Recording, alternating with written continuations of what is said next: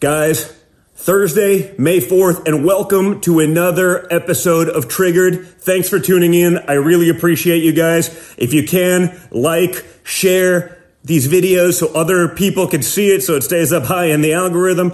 Give it a like, pass it on to your friends, make sure they do it. This episode's gonna be cool because we're gonna do something a little bit different. We're gonna have founder, the founder of BitBoy Crypto, Ben Armstrong, in. We're going to learn about all things crypto.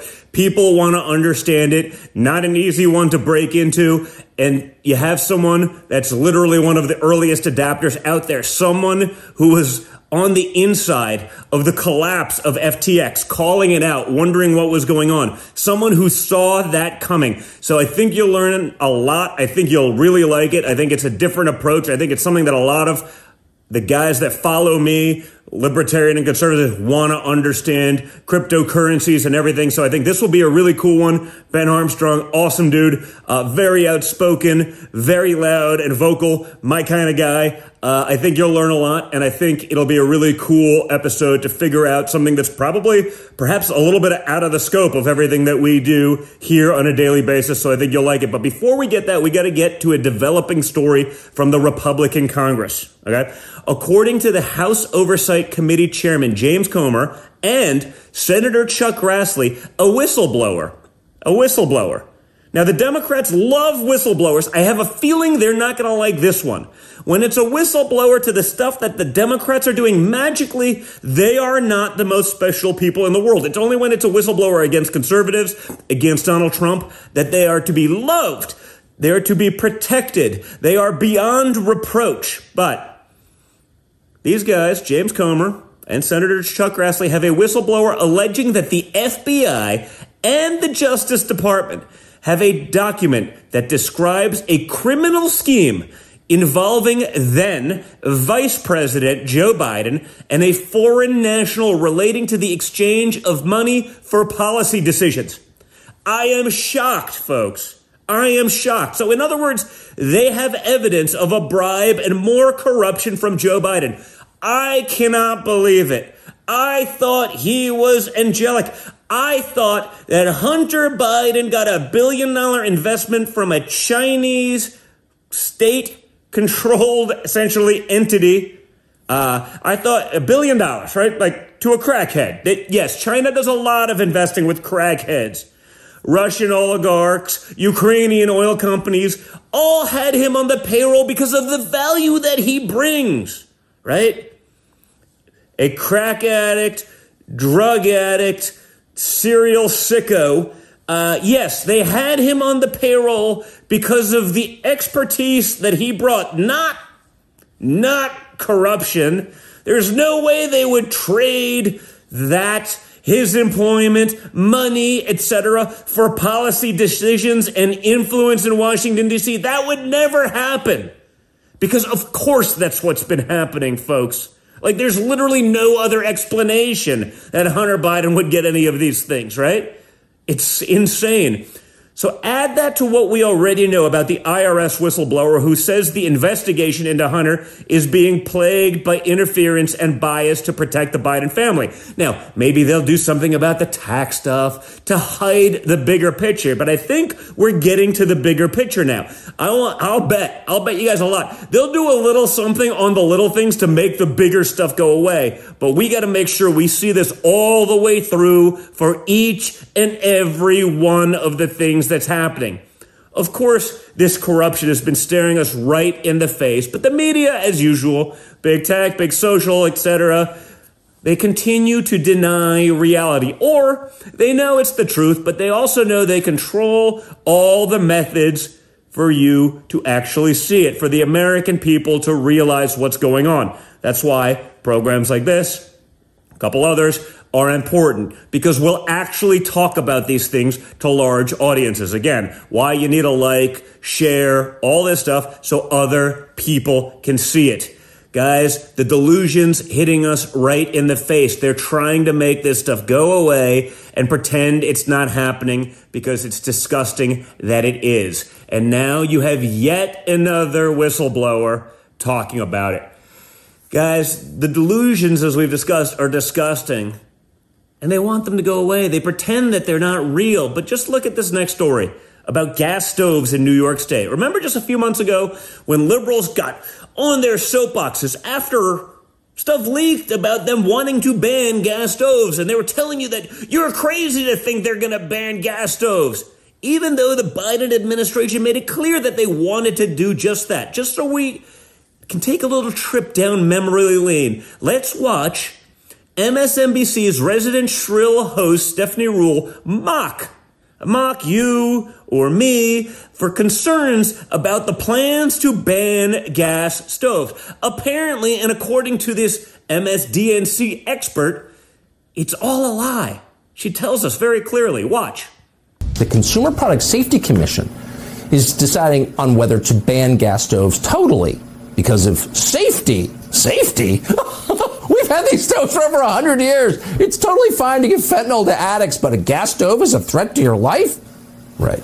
So naturally, they decided gas powered stoves racist and have to go. First Lady Jill Biden getting roasted online for this photo of her cooking on the very thing that the administration was looking to You ban. can't make that up. No, you can make stuff up. And that's what they are doing there all day long. So the last thing before we go tonight, all about gaslighting. If you watched Fox News in the last 24 hours, you might think that the U.S. government is coming for your gas stove. That is a new and absolutely ridiculous one. So for fact's sake, let's get to the bottom. Remember, folks, you're nuts to think that they want to come for your gas stoves, right? Just like you're nuts to think they don't want to come for your guns, right? No, no, no. They just want to, you know, we just want to get rid of, you know, the pistol brace. Then maybe, maybe AR-15s. Then your hunting shotgun. Then everything, okay? It's always a death by a thousand cuts. They tell you, yeah, that's not really happening. We don't really want to do that. Then they get the little win. They get another little win. They get another little win. And one day you're going to wake up with no rights whatsoever, right? You're nuts to think they're going to come after your gas stove. This isn't happening, folks. No way. But actually, it is. New York just became the first state to ban natural gas stoves. And within the next seven years, new buildings will need to have all electric cooking. Gas stoves will not be allowed. Watch. But we, just like we had to go from dec, you know, long time ago to transition from coal as your energy source, we do have to transition. There are clean energy alternatives. It's going to take time. And I want to make sure that New Yorkers don't get hit hard for the cost. So we're going to roll this out. But new buildings that are going up, they can find, they can go electric, they can do heat pumps. This is how you transition. Okay? Remember, this was all a figment of your imagination, but it's not. It just happened a few weeks later, right? All the conspiracy theories always tend to come true, right? This is what they're doing. Now, of course, we don't have the ability to get rid of natural gas because our power grid isn't strong enough. We don't want to use nuclear. We don't want to do that. Well, they're going to just magically make it up with solar and wind. Solar's been the next big thing for the last 35 years, but they got it this time, folks. Wind is killing whales and all sorts of stuff, creating disasters, killing birds all over the place. But, you know, when you really need electricity, what, what's missing? Usually wind. When it's really hot and you're really stressing the grid, that's what's missing. This is a classic liberal tactic. They deny something that is happening and then they celebrate it when it happens. They shout, oh, no, no, no, no. For example, right? Schools aren't teaching critical race theory. They would never do that. It has nothing to do with the curriculum. But when Republicans then try to ban critical race theory from the classrooms, liberals say that teaching that white people are racist is a must. It is a must in every curriculum. They can't help themselves, folks. Liberals are dishonest. Okay, they're dishonest snakes and they'll keep doing this. Okay. Meanwhile, Joe Biden, speaking of dishonesty, his weakness has led to two separate oil tankers being seized by Iran in the past week. Iran, the world's leading state sponsor of terror. Someone that we don't want to do business with, but now we actually have to get oil and gas from because we stopped producing it ourselves because Joe Biden's an idiot and he doesn't mind getting rid of American energy independence, clearly doesn't mind crushing good, hard-working American jobs and labor. Certainly not the national security benefits that come along with being energy independent. Certainly not helping gas prices, right? That's another conspiracy theory. We're not trying to destroy that, but we're going to Iran for that. But Iran is now capturing foreign vessels. They did so on Wednesday. This is the second ship that's been captured by Iran in a week. The Niovi, an oil tanker flying a Panamanian flag, was passing through the Straits of Hormuz when it was overtaken by Iran's navy. Check it out.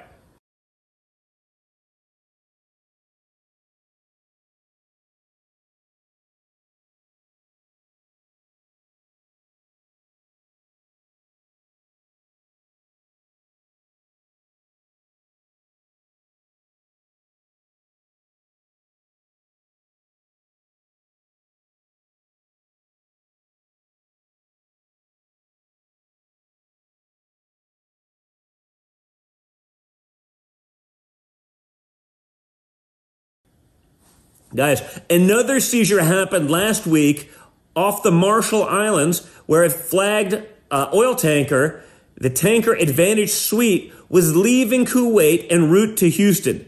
There's a dramatic video of Iranian troops rappelling from a helicopter onto the vessel.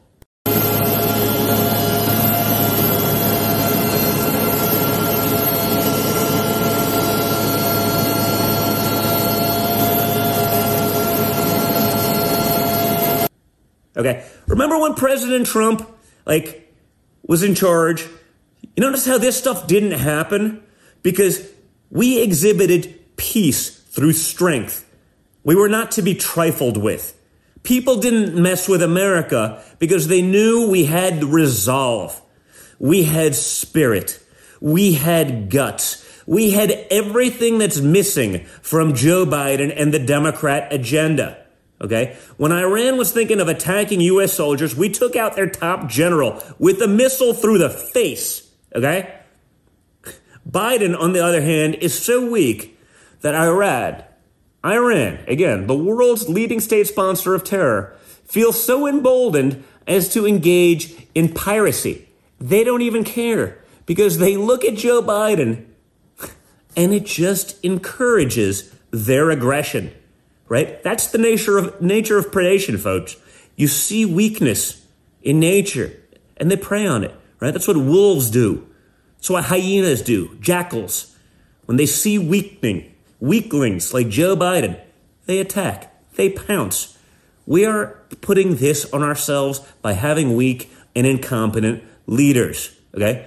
Everything about this administration is weak and everything is inept. They can't even explain how their $50 trillion, you can't even make this stuff up, climate plan will reduce global warming. Just watch this grilling from Senator John Kennedy against a Biden official on Capitol Hill this week. Percent of global emissions. Yeah, but if right you could now. answer my question, if we spend $50 trillion to become carbon neutral in the United States of America by 2050, you're the Deputy Secretary of Energy. Give me your estimate of how much that is going to reduce world temperatures. So, so first of all, it's a net cost. Um, it's what uh, benefits we're having from getting our act together and reducing all of those climate benefits. We're seeing. Let me ask again. Maybe I'm being right now. maybe I'm not being clear. If we spent $50 trillion to become carbon neutral by 2050 in the United States of America, how, how much is that going to reduce world temperatures? This is a global problem, so we need to reduce our emissions, and we need to do everything we can. How much, if we do our part, is it going to reduce So world we're per, temperatures? we're 13 percent of global emissions. you don't right know, now. do you? You don't know, do you? You can do the math. We need to. You don't know, do you, Mr. Secretary? So we're 13 percent of. Global emissions. If you know, why won't you we tell went- me? If we went to zero, that would be 13 percent. You don't know, do you? You just want us to spend $50 trillion, and you don't have the slightest idea whether it's going to reduce world temperatures. Guys, the point of these Green New Deal plans has nothing to do with helping the planet, okay? If they wanted to help the planet, they wouldn't support windmills, again, that are killing whales, or electric vehicles that require extensive mining in China or Africa by slave labor in, let's just call it slightly less than environmental conditions, right? Far worse than if we were drilling in America under our regulations with actual environmental oversight. No, no, no. It's done by child slave labor in third world countries under totally non humanitarian conditions, and that doesn't matter, right? The point of the Green New Deal initiatives is to funnel money from taxpayers like yourselves to left wing nonprofits and to decrease the quality of your life while making them rich and giving them power. There's nothing else to it, folks, because otherwise it doesn't make any sense whatsoever. And guys, there's another big issue that we need to talk about more artificial intelligence. Geoffrey Hinton, also known as the quote, sort of godfather of AI, artificial intelligence, he recently quit his job at Google over concerns about the risks associated with artificial intelligence. He says, and I quote, it's hard to see how you can prevent the bad actors from using it for bad things. He told that to the New York Times. AI has grown very powerful in just the past few years. Most of us are finding out about it just in the last few months. Okay? But it's hard to imagine bad actors not manipulating now. The problem, obviously, is if America stops doing it, you think the Chinese will? No, they're going to keep going. So there's a little bit of a catch 22 in all of this. But AI has grown very powerful in the last few years. You can have ChatGPT now write a convincing episode of Seinfeld in a matter of seconds. What will it be capable of in a couple of years? Dr. Hinton noted that he used to think that the idea that AI will be smarter than people would be way off. But obviously, he no longer thinks that. I mean, think of the jobs that were replaced. Maybe they could replace the media real quickly, just running off some nonsense because anyone can do a better job than what our media does. So maybe they're going to have to learn to code. But I think Elon Musk used the analogy, you know, when we build a highway, right? And there's an ant colony in the way, there could be a billion ants there. But like, they're ants, right? We don't really think about it. We we're not going to move the road to get around the ants. We're just going to build right over it. Imagine for a second, if you will, that we're the ants and AI is in charge. What's going to happen? It's not that far off. Okay. You've seen the advances literally in the last few weeks and the last few months, it's so exponential. What will it be able to do in years? And when do we become obsolete? I think we've seen this movie before, folks. It's called The Terminator. It doesn't work out well, but man, it feels like we could definitely be in the way in the not too distant future. But unfortunately, as long as our enemies are going to be using it, which they will, we probably also still have to be prepared. So we have to find that happy medium to make sure we can take care of ourselves, that we don't get subjugated to the Chinese who are definitely going to be running with AI full bore to take over the world. And now finally, guys, in shocking, shocking medical news, you're going to want to sit down for this because it's scary. The geniuses at Harvard Medical School figured out that men are at risk of prostate cancer. The headlines this week from health.harvard.edu says prostate cancer in transgender women. What do we know about the risk? A new paper investigates. Guys, it's amazing that Harvard researchers need to conduct studies to come to the conclusion that men are at risk of prostate cancer. Women are not, because I don't believe they have a prostate. Now, I am not a doctor, but apparently I stayed at a Holiday Inn Express last night, so I understand basic biology.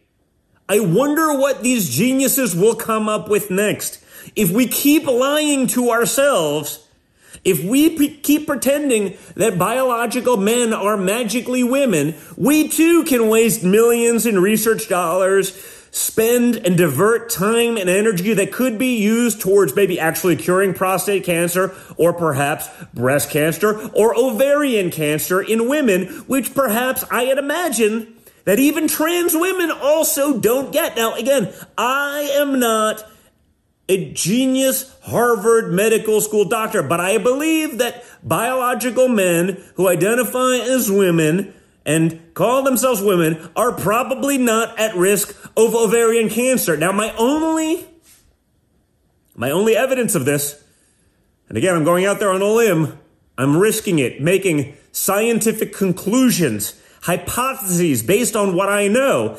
But my only evidence of that is that biological men don't have ovaries. Shocking. Shocking, folks. What will these brilliant minds come up with next? All right.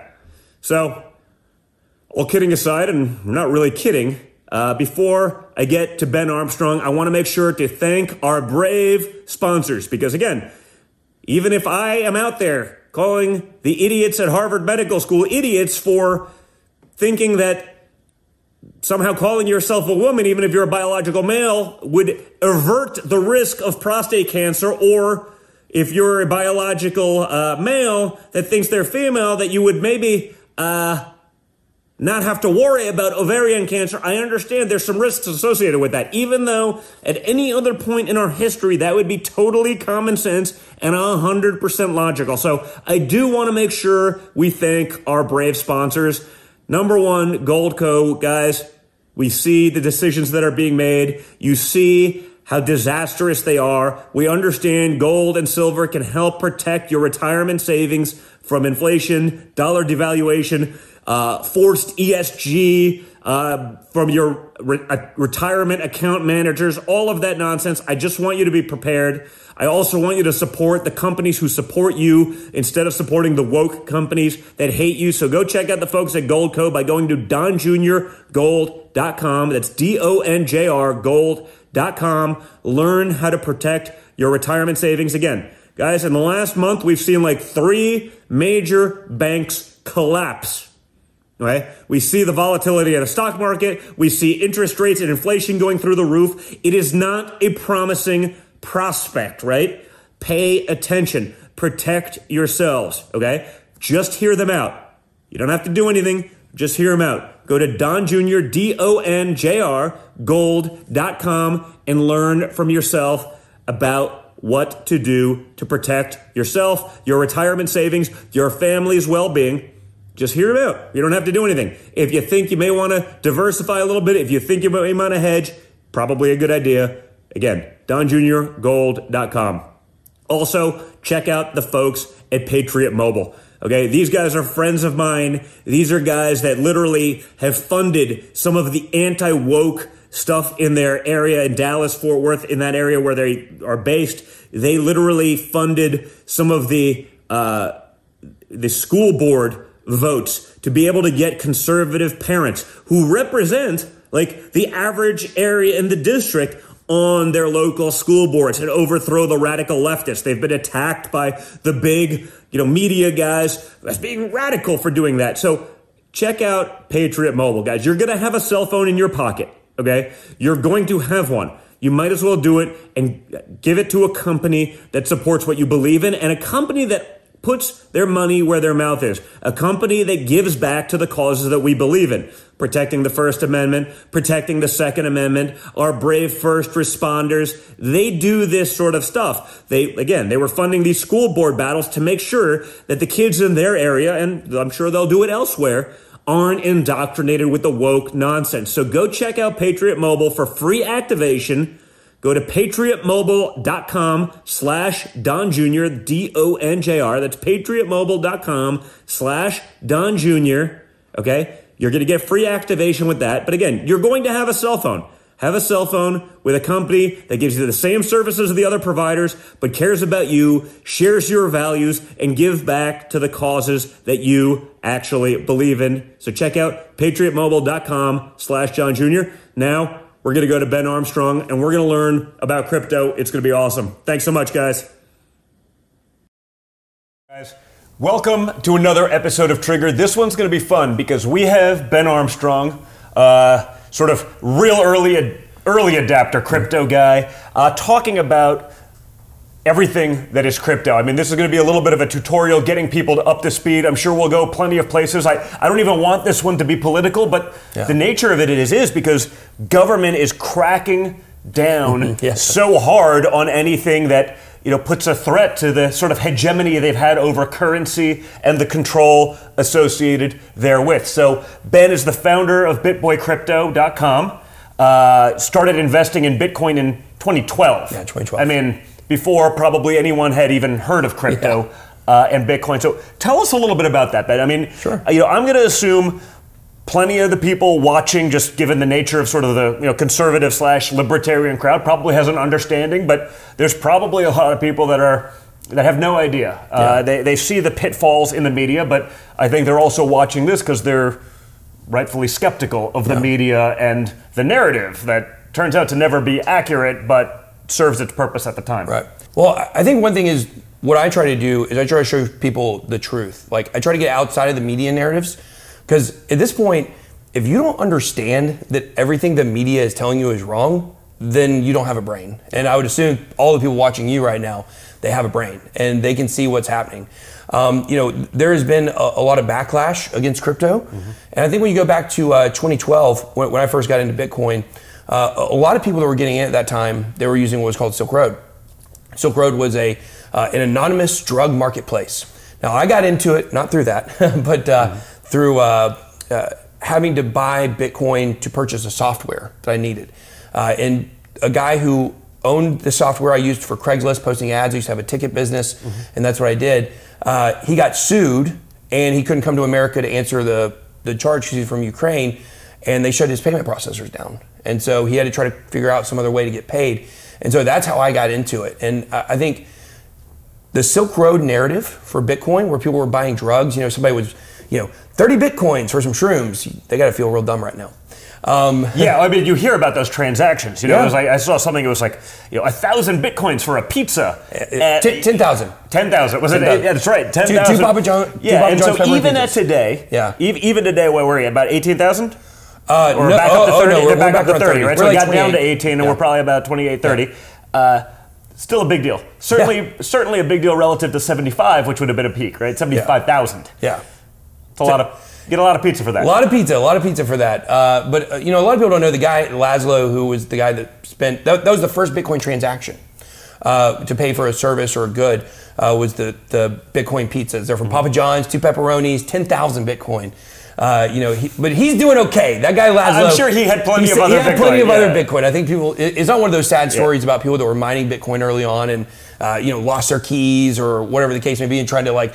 Uh, guys paying $150,000 to have somebody come excavate the landfill to try to Well, find I us- mean, that's one of the things, right? Yeah. For, for the average person, if they want to invest in that, if they're looking and they're scared of what's going on in the economy right Yeah, now, uh-huh. and you know that is intimidating, right? I mean, Sure. I see it myself. I'm a real estate guy, so I sort of I've always done better investing in things that I fundamentally know really well, Yeah. as opposed to speculating, right? So when people see those articles, you know, guy has a, you know, he's got his hard drive. It's right here in his desk, Yeah. but he forgot his password, and he has 220 million dollars Yes. in it, and like one more attempt. Yeah. Like, man, that's uh, that's intimidating for a lot of people. Yeah, I understand that, but when you look at the Bitcoin supply, so Bitcoin supply, the total ever is going to be 21 million. Bitcoin mining is how you bring those into the supply. The last Bitcoin will not be mined until 2140, so about 117 years uh, from now. Now, Bitcoin mining has gotten to a place where it's very highly sophisticated and and things like that, but it's not like people today are just going to have 220 million dollars that they can't find.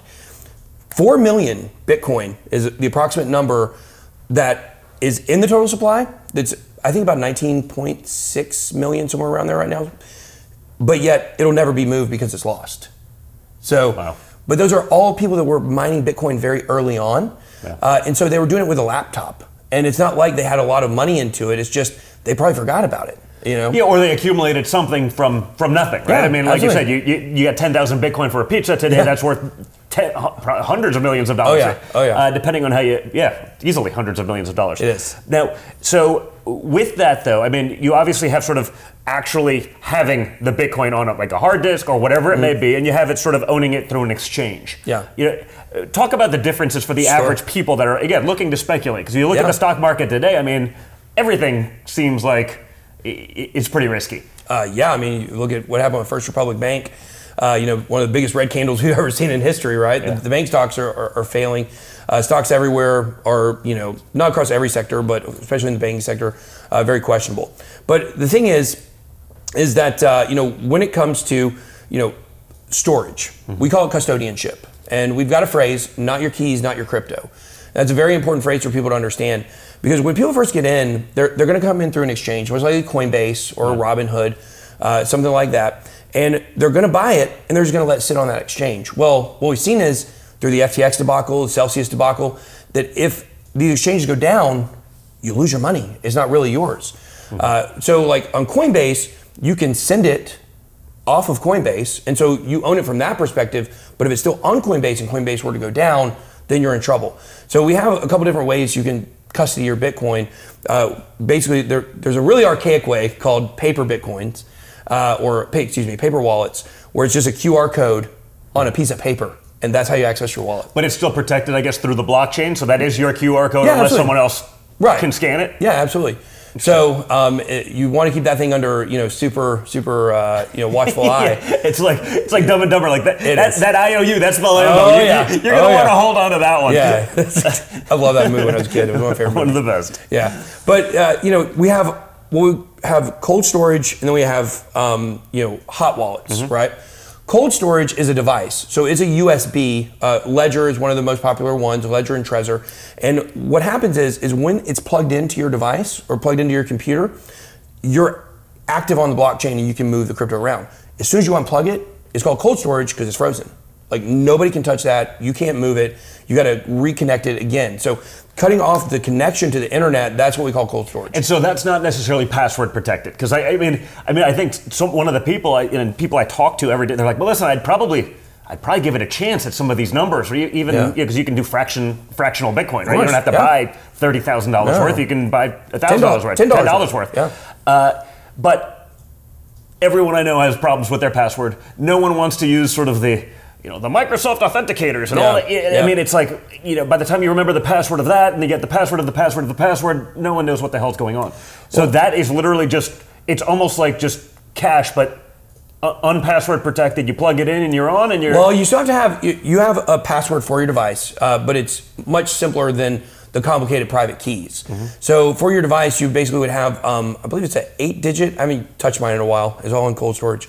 Uh, you know, I think it's an eight-digit number that you, that you got to put in, and it kind of like on your phone, right? Yeah. You have a four or six-digit number. This was an eight-digit number, and it, it will unlock the device, and then you can get in and you can move stuff around. Um, Ledger has a, a platform called Ledger Live, which is where you would actually move, um, go into the system of Ledger to move your crypto around through your Ledger. So it's not quite the same thing as cash, but um, you know we also have hot wallets. Like hot wallets are apps or desktop platforms that are connected to the internet. They stay connected to the internet, uh, and you own your private keys for that. So uh, Trust Wallet, Coinbase Wallet. It's important for people to understand like. Coinbase, Yeah, but that's like that's like having an, a banking app on your phone, essentially, right? I mean, no, no, no, no. It's not actually. Okay. It's not because having Coinbase on your phone that is like having a banking app. Okay.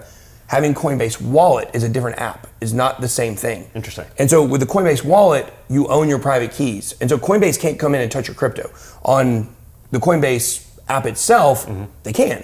and, and they're trading, they're functioning like a bank. I mean, using Oh, yeah, for uh, sure. just taking those reserve currencies, putting a multiple on it, and Yeah. uh, speculating. I mean, And- they're basically gambling with your money as the backup, just like the banking system is, and that's why we're seeing a Yeah. collapse like Credit Suisse, like Silicon Valley Bank, a mess. Uh, all in the last couple weeks. Signature Bank. Signature, Yeah. that, that was my bank. That's who I banked with. Uh, that was my answer to uh, when uh, BB&T before they became Truist. Uh, they closed all my accounts back in 2020. I've been with them for 20 years uh, because of crypto. And so I, I did a, a Coinbase wire from Coinbase. I bought a house. It was like $150,000, and I transferred it. It all went okay, and then three months later they closed all my accounts. So why why attack you for doing that? I mean, I, and I've dealt with this. You know, people who watch this show understand. You know, I dealt with it last month where I, I had a, literally a news aggregation app called MXM News, where you just take all of the news, aggregate it, not not creating news, Yeah. not making fake news, but allowing people to see everything. And we had PNC Bank just well, they sent us a cashier check. We didn't even know it. My partner in deal looked at our operating account to see, you know, just the business operating account, and it was like we had like you know 750 grand in there Yeah. to run the business. And he goes, "There's nothing in the account." I'm like, "Well, that, that's a problem. That we get hacked or whatever it was." And that was conventional banking. Turns out we call them, "Oh no, we just don't want to do business with you anymore." Uh huh. And like they didn't Yep. even, you know, they broke us broke up with us without even telling us. Yeah.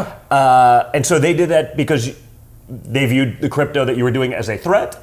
Uh, what, what was the what was the precipice for that? Yeah, well, they wanted to know where every single dollar came from. Ba- Basically, they asked us for like super unrealistic expectations of what we could provide, and then we were told our account was going to be frozen until we were able to provide that much down the road. And they told you it was going to take three, six months. That was our business account we were paying employees out of. Yeah. And so, um, what what you learn is is that this banking system is a joke. It's an absolute joke. Uh, when you look at the World Banking, like one of my favorite numbers uh, that came out over the last two months is that in the entire world banking system, there's supposed to be 22 trillion dollars worth of money in the banks. Do you know how much is actually in the banks? It's significantly less than that. One percent, 220 billion dollars. Yeah, so they're leveraging 100x. 100x, absolutely, and that's very dangerous. I may do it sometimes, but it's very dangerous. Um, but yeah, so the banking system was a joke, and uh, I don't have an answer. They never gave us an answer for exactly why it was, but I can tell you, I then went to a credit union, and I, I have a credit union account, um, and I was like, well, you know, let's move the business account here. So I went to the credit union. Uh, they denied me because my email address had crypto in it. So even I mean, and I think most people think of credit unions much less leveraged. Yeah. Much less risky. So almost many one to one, really. Yeah. Uh, and even they had a problem with Oh it. Oh yeah, oh yeah. So it, it's just one of these things where, you know, everybody that's in the banking system that's powerful, they see what's coming. That they understand. Like crypto is a better system. Well, they're it's fighting for their lives, right? for their lives, I mean, you- absolutely. You, see, and that's the problem I think so many of our viewers are facing, which is they love the idea of crypto. They Yeah. love the sort of, you know, the. Well, I guess depends on how you want to view it, right? Transparency or lack thereof. So Yeah. not everyone's looking into all of your business, and yet you see as governments starting to talk about their own digital crypto, Yep. eh, their, their own digital currencies, and, and all of this. It's like all of the things that made Mm-hmm. it unique and appealing to people like yourself, uh, people like myself. Although it's clear, like I'm, I'm a total noob, uh, you know, when it comes to this. But but again, I'm interested. It's just Yeah. I, got, I got to learn the game, and I think so many people, you know, need that primer to kind Yeah. of figure out exactly what's going on. But it feels like everything that the government now is doing to insert themselves is actually pulling all of the things that would actually make it attractive to the people for all the obvious reasons. Well, not necessarily, um, because when you look at uh, CBDCs, uh, central bank digital currencies, and I would say I'm going to shamelessly plug my book, Catching Up to Crypto. Yeah. That we wrote that book to be the primer for people. It's a very simple read. It's only like 150, 170 pages worth of content. Uh, audiobooks gonna be coming out next month, and I'm not saying that show my book. I'm just saying this is the reason this was written is because I'm in my second decade in crypto now. Yeah. I'm in my 11th year of crypto. And so I was able to take my experience from everything I've been through uh, and be able to apply that to the audience. It's got great reviews. And so if anybody's looking for a good place to start, like that's when we wrote the book to say this is where you start. Get it at the usual suspe- the suspects? Like, yeah, of you know, course. okay. Amazon, Barnes and Noble, Ah. the whole thing. Wiley Publishing was our publishing company. The you know, top financial publishing company in the world. So, um, you know, real excited about that. But going back to your question, with CBDCs, central bank digital currencies, right? These are basically a continuation of the fiat system that we already have. Yeah. Except for you can actually spend cash today, and nobody knows where you spent it. But with CBDCs, they're going to know where you spend every single. Well, that's dollar. what I'm talking about in terms of the you know the attractiveness. It's like I, I don't need the government in every transaction I Right, have. I mean, you you see, you know, the weaponization, 87,000 new IRS agents, you know, and they're going to put you know, Yeah. but they're they're their stated thing, you know, they're going to watch your Venmo transactions Yeah. if it's 601 dollars more, you know, like because there's not enough billionaires for them to be auditing Yeah. with that many armed agents. So Yeah. you know, they're going after every possible transaction, getting involved in every aspect of our lives, and you know, I, I don't know that I trust or have much faith in you know the institutions that are going to monitor a six hundred and one dollar transaction for me, but are thirty three trillion dollars in debt, uh, managed to lose two hundred and twenty billion dollars from the Pentagon budget, and it's like, oh well, that's okay. They're, they're worried about my six hundred dollar transaction, Yeah. but they can't control two hundred and twenty No. billion. Like Well, you know, minor details. They, they have paying for fines for money laundering built into their budgets. It's it's crazy. Like all that happens when they get in trouble is they just get a slap on the wrist and they pay you know some millions of dollars and they get out of it. Um, you know, in some cases, uh, you know, I think if you look at uh, Deutsche Bank, I mean, they've had some really expensive fines for money laundering. It reminds me a lot of the supplement business. Uh, if you've ever if you've ever seen uh, you know some of the documentaries on supplements and the way the FDA works, it is somehow the supplements were able to have some kind of lawsuit to where you don't have to check to see if all the ingredients are good unless somebody dies. So Yeah. if you if you go to GNC and you get some random stuff from there and then you die, that was never protected, and it's only after you die that someone would file a lawsuit on your behalf, and then they go after the supplements. And, and I So it reminds me a little bit of maybe the FDA as well, and in, in other things over the last couple of years. oh, that, yeah. uh, you know, but it's the same thing, right? It's like Yeah. oh, it doesn't have to like oh, we didn't Yeah. have to actually test it. We just Yeah. we, we're going to say it's good. We're, we have total immunity. Yeah, and, and that's kind of what you see, um, you know, uh, kind of a, a similar mindset uh, when it comes to the way that, you know, crypto is regulated or the lack thereof, and the way that, um, you know, things are sketchy out there. like there's a lot of sketchy stuff going on with the banks. Um, and, and, and when it comes to the supplement thing, it's like the banks are doing the same thing where they're building. So in the supplement business, the companies build into their budgets having to pay for lawsuits. They build it in because they know that somebody's going to get sick, somebody's going to get hurt, and then later they just go in, they pay for it from the budget. That's what the banks do. It's the same exact thing. Yeah. It's like they, they know they're money laundering, they don't get held accountable. When they get caught publicly, they've got to come, you know, the SEC works with them to make sure that they, you know, say their apology and pay their fine and they move on.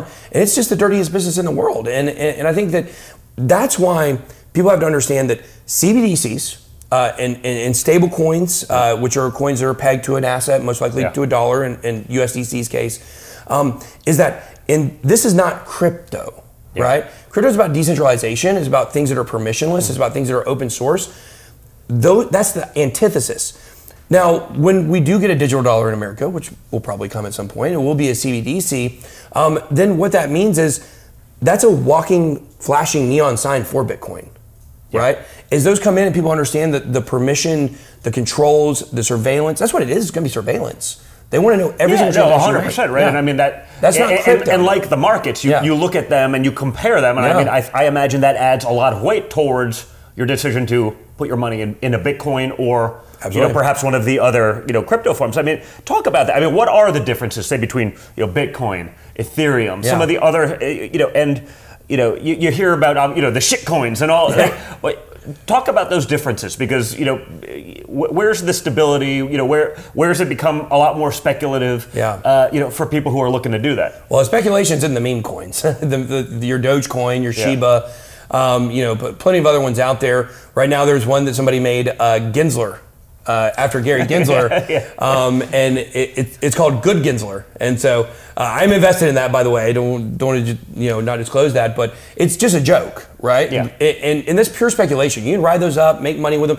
I think it's really funny to make money in crypto off of Gary Gensler, Yes. which I really love. yeah the irony is sort of uh, I can't yeah, I mean, stand it's worth a couple bucks to the, the meme coins are speculation because they don't have any utility. They don't they don't have they don't do anything. Yeah. It's just a community of people that agree to buy something, they hype it up, and it, it's it's kind of what's wrong with crypto in a lot of senses. But yet Yeah. people made a lot of money with it and continue to make a lot of money with it. So it's like you've got to find the validity there for those people. Well, I mean, it- yeah, there's a there's a pyramid scheme element to it, right? It's like the Yeah. meme stocks, right? It's Absolutely. like, hey, we're gonna make a meme about something, Yeah. and it's gonna, you know, blockbuster video, it's coming back. Like, Yeah. mm, you know, maybe for a little while, you know, but you don't want to be the last guy buying it. A a hundred percent, and that's what it like. You would never invest in a meme coin for the long term. Doesn't Yeah. make any sense. You just want to get in. If the price goes up, get out. Um, you know, right there. Now, when you actually are looking at crypto projects like Ethereum or Cardano or XRP, you know these are projects that have utility in the future. Uh, I mean, there's utility now uh, with Ethereum and some other things. Of course, XRP has a big lawsuit going on. Um, you know, we, we represent the XRP army because they're anti Gary Gensler and anti SEC, which we love. Um, the SEC is a joke. We get more into that in a little bit, but I think that Ethereum is a decentralized uh, smart contract platform. So you can kind of look at it like, um, you know, the way that America Online was when it first came out, right? We got on the internet, and when I was a kid, I thought that America Online was the internet. I didn't know there was a thing outside of that, Yes, right? exactly. Right. So I didn't know you could type in web addresses. Like I would just go log into AOL, and then there was chat rooms, and then there were you know sports message boards and video game stuff, and that's that's where you would go. Well, you kind of think of Ethereum or what we call layer um, uh, uh, layer two projects, or excuse me, smart contract platforms, layer ones. Uh, you kind of think of them almost as like America Online. That they live in a place in the internet, is decentralized, but anything you want to do on that platform, you do within the platform. You can't really do things outside of the platform. So it's like little subsets mm-hmm. kind of of the internet that work in a decentralized fashion, which means that there are so many computers out there that are running this software. There's not one central point of failure, and they all contain the same information. And that's mm-hmm. kind of the thing that ties this together because everybody's got to have the right information from the blockchain or else the network doesn't keep running so Yeah. that takes away the need for we call it trustlessness like you don't have to trust that what it's telling you is true because every computer on the network is telling you that's true um, and so you also got coins like xrp that are working to change the banking system uh, xrp is a coin that um, it, you know what they're trying to do is make it to where they can do international cross-border payments much faster. So Bitcoin and XRP are both what we know as networks of value. So SWIFT system that runs the banking system right now, the international uh, transfers, uh, cross-border payments, it's a network of information. So when something is happening on the SWIFT system, somebody's got to come in on the back end and do all the work. Yeah. Well, so if you're dealing with time differences and everything else, 100%. like you would in an international Yep. transaction, that creates the headache. Well, or, the, or the time lag, really. Well, it's five to seven days is how long it takes uh, for these things to actually settle. With XRP, it settles in 30 seconds because it's a network of value. You're literally sending the value through that network. Like if I want to, if I want to send you a payment on Venmo, uh, let's say about all the people are in the middle of that transaction. So I go to my phone, pull up Venmo. So there's Venmo. They're right there on the front. They're going to be the first person. And then you find the person you want to send money to, and you send them the money. It's going to go through your bank, through your credit card processing company that uh, you know for that transaction, and then it's got to go to the other person who's got to receive it in their Venmo, and then it's got to go through the same process. So you're looking at about five, six entities in the middle of every transaction. If I want to send you Bitcoin, sent. That's it. There's nobody in the middle of it, and that's the whole point. Is uh, it- not just in America, but in the world. Like we built this huge system of like brokers, third party people. Everybody wants a cut of everything. Yeah. It's like everyone's taking a piece, and every Yes. all of those pieces take time and money absolutely, and, and that's what we're fighting against. for almost no value. No value Meaning at all. every, all of it can be automated 100%. like that. And that's why they're fighting for their lives. Because they're trying to explain, like, no, you do need us. I promise. I promise. I remember I went and spoke in 2019 uh, at, at uh, an event for college students at, uh, I think it was uh, UCF. Uh, and, you know, there was a guy that stood up in the back and he's like, now look, I don't buy any of this crypto stuff. I, you know, I'm way against it, blah, blah, blah. I said, sir, what do you do? Well, I own a credit card processing company. like, yeah, obviously. Like, sure. this is the new system that, and what you'll find with crypto is the further we get into it, people are going to see it solves all, all the problems with our current financial system are solved. It has some other problems, of course, with people getting hacked. You have to Yeah. remember your passwords. But I, I think, you know, in crypto, there's this phrase people say a lot like, we're in the wild west of crypto. No, guys, we're still in the wild west of the internet. Like, that's what people have to understand. When you look back, When you think of even just what's going on in AI, Yes. in like the last two weeks, Oh, it's You- you- crazy. I mean, it's it's so you're right. Like, it, and it feels like you know I've been on the internet now for 20 years. I must be really. It's like no, man, I don't know anything. When, when, when Uh, an eight-year-old can pick up their phone and look at porn, it's broken. It, it hasn't been. problem, yeah. That's that's the Wild West. Is the fact that anybody can access anything on on the internet, no matter how old they are. And and this is something the blockchain fixes too. uh, Uh, you know as well Mm-hmm. is digital identity verification, to where your phone is hooked up to your identity, so that way. I know there's some scary aspects of that, Yeah. but that way, they know that your kid is nine. They know that your kid, when he picks up his phone, he's nine years old, and it automatically prevents from going to certain places. Talk talk about the blockchain a little bit Yeah. because you you you know as again as a neophyte looking on the outside, you hear about it as every aspect. You know, it, it's involved in everything, and it, Yeah. you know, but break it down. You know, what exactly is it? How does it function? How is it sort of this infallible? Yeah. You know, at least it's made out to be that way by the, the people. How is that possible? Right. Well, we're we're just used to central points of failure. So we're used to having, and when you think about this, like it's shocking to people. I I think it's going to be really shocking on how much trust you've given places that don't deserve it, right? Oh yeah, well listen, I, I see it every day because I mean one of my big things is like you know all of the social companies obviously Yeah. have a big presence, big platforms. Yeah, like there's no doubt they're looking at everyone's information at all times. They're selling it to the highest bidder. There's Yep. a you know Google probably being the worst offender. There's a reason they're a multi-trillion dollar company. Absolutely. Like, eh, you know, you don't even probably want to know what they know about you No, and no. what they're doing with it, which is probably much worse. I- I- Exactly, but but we've gotten used to the point where we just trust those people and what they say and, and the records that they show you. Like, for instance, in your bank account, when they show you your bank account, they show how much money is there. That money ain't there. Go, go try to withdraw it tomorrow. When we want to dr- withdraw $5,000 of cash, it takes a week from Bank of America. Like, it's crazy the uh, you know lack of cash, but yet that's what shows in your account. Now, with the blockchain, the blockchain is a ledger, basically. That's what it is. It's a ledger of transactions um, that, you know, for eternity, basically. Like from the beginning of the blockchain, from the beginning of Bitcoin, every transaction that has ever occurred on Bitcoin is on that ledger. Now, when it comes to tr- like the trustlessness that I was talking about before, it's because it's done in a decentralized way. So the the ledger is what the blockchain is, but then the infrastructure of how blockchain runs is through everybody that's on the network. So every computer, we call them nodes, every computer that is on the blockchain net or on the Bitcoin network, for instance, it has that ledger within it, right? Well, every other computer on on the network has it as well. So if I were to let's say want to do a fraudulent transaction or try to show like, hey, this transaction occurred, so I can get paid back, or um, you know what we call a double spend transaction, where the same transaction occurs multiple times on the on the blockchain. It I'm not a nerd. That may not be the exact definition, but uh, the point is is that it would immediately be seen because every computer on the network Literally every other node is- Yes. is, a check and balance to yes, the fraudulent absolu- transaction. Absolutely. So you can't have one bad actor. To take over the network, you'd have to do what we call a 51 spin, uh, 51% attack, which would be where more than half of the nodes on the network all contrive together to create fraudulent transactions.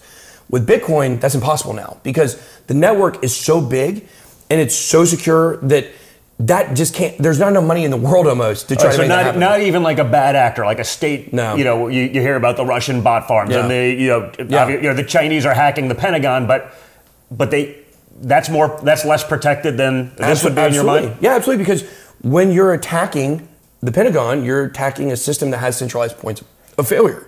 Bitcoin doesn't have that.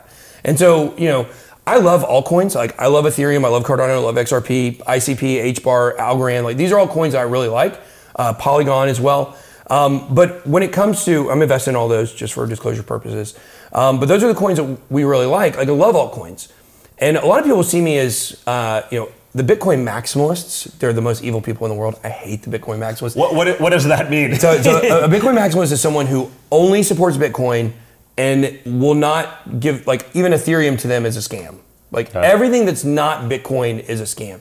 It's like the very people that set out to kind of change the world and, and say like, Mm-hmm. hey, let's give people freedom to choose. Like now they're like the same. They're like, Well, no, if you don't choose Bitcoin, you're wrong. And or it's are they just are they just doing that to protect their asset? Like they're it's like is that like a pump and dump basically? Uh, like well- they're, they're pumping something to keep that value up there because if if, if you're less centralized towards one Yeah. currency, I mean it, it's sort of like what's going on with, right now in the currency wars right now, right? Yeah. Uh, you know the petrodollar has been the gold standard, and now uh, people, rightfully so, our administration's not necessarily paying attention. And this this is a sort of a conflict I'd love to t- you to talk about, Oh, yeah. which is like you know the petrodollar has allowed America to be as prosperous as it is because we basically are borrowing money that we don't actually have, Yeah. but it's essentially backed by everything that's in the ground, uh, all, you know, all over the world. Once you lose that reserve currency status. Uh, you lose that ability to borrow. Uh-huh. Now I know there is a component sort of within the crypto world where they're like, you know, stop talking about the strength of the U.S. dollar. But like, if you lose the U.S. dollar as that yeah. sort of preeminent world currency, there's a big ramification to the U.S. economy as well, which I think we still, even certainly crypto people in the U.S. Still benefit from a strong U.S. economy, Absolutely. even if they may not be a fan of the U.S. dollar. But I don't know how do you get it, how do you have it both ways? Well, I, I think this is very important because uh, you know when, when your dad came out and made the statements about Bitcoin that he made, of course I criticized him heavily for that because I'm Bitcoin, like that's Yeah. that, that's my livelihood. Um, I think it came from a fundamental misunderstanding at the time of thinking you can't be pro dollar, pro Bitcoin, and pro America. Yeah. and that's not true. I'm all three of those things. Um, and and it, it's one of these things where as the dollar goes down in value, obviously the value of Bitcoin is going to go up based on US dollars, eh, just like anything else with inflation. However, if we lose the reserve currency, we're screwed in America. Oh, it like well. By the way, it may be a mixed blessing. Our economy will go to tank, but at least we won't be funding like drag queen story hour because we won't have any money to fund anything. Yeah. So, so maybe we solve some of the disasters that have managed to become government funded things, which we I don't know why they'd be government funded at all. But no, I mean it's it's overall really bad. Now I don't know if it's as bad as racking up thirty three trillion dollars in debt. Right. Uh, that we also have no real way of paying back while simultaneously shutting down Yeah. our own energy sector, becoming dependent on our enemies. Uh, But and- if the GDP is growing, Yeah. that, that debt number doesn't matter as much.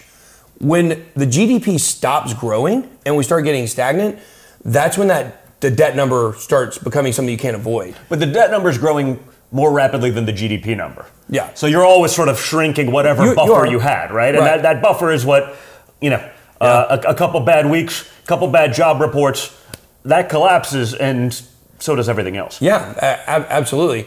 I, I think like people worrying so much about the debt, like we should be more worried about the economy, in my opinion. Yeah, and we growth, yeah, you, you can outgrow it, but it doesn't seem like we're doing anything to actually do that. Uh, well, of course, because like I don't know if you've seen the guy running the, the country right now. Yeah. uh, he has no idea what he's doing. I, I, like it's always been hyperbole. They're like, oh, you know, whoever's the president, he's not really the president. Like Dick Cheney was really the president, or Hillary was really the president. No, this guy really ain't the president. like, No, well, there's no way. And, and, No. and if he actually was, you know, it's like when they're like, well, they fired Susan Rice. I mean, you mean Obama fired Susan Rice this week, you know, last Yeah. week, whatever. Yeah. Like, it, it, it's crazy because, you know, you wouldn't allow Joe Biden to run like a fast food store. No. You wouldn't allow him to drive your children to school. Heck you, you, no. you- like, you, you know, you wouldn't, you would, no, you wouldn't give them the keys to maybe if, maybe if, maybe if Hunter's with him, you know. Yeah, exactly. Well, yeah. Listen, mate. And again, I have to make, always make clear, like I understand that I am not the upstanding human being that Hunter Biden is. Yeah. Uh, but you know, but that's exactly the point. You see the hypocrisy. You see the protections. You saw last week. You know, they did the. You know, they're giving him the note card. This is the person from the L.A. Times, and this is the question they'll be asking you. It probably has an earpiece in. I mean, That's we're, we're, we're living uh, the Wizard of Oz. That's you know where that I mean? side like, Who's the man behind the curtain? It, it's crazy when or when- woman, because I don't want to be a misogynist. So Of course we gotta, not. we got to make sure we cover both bases. Or maybe they're neither. You know, I don't know. Yeah.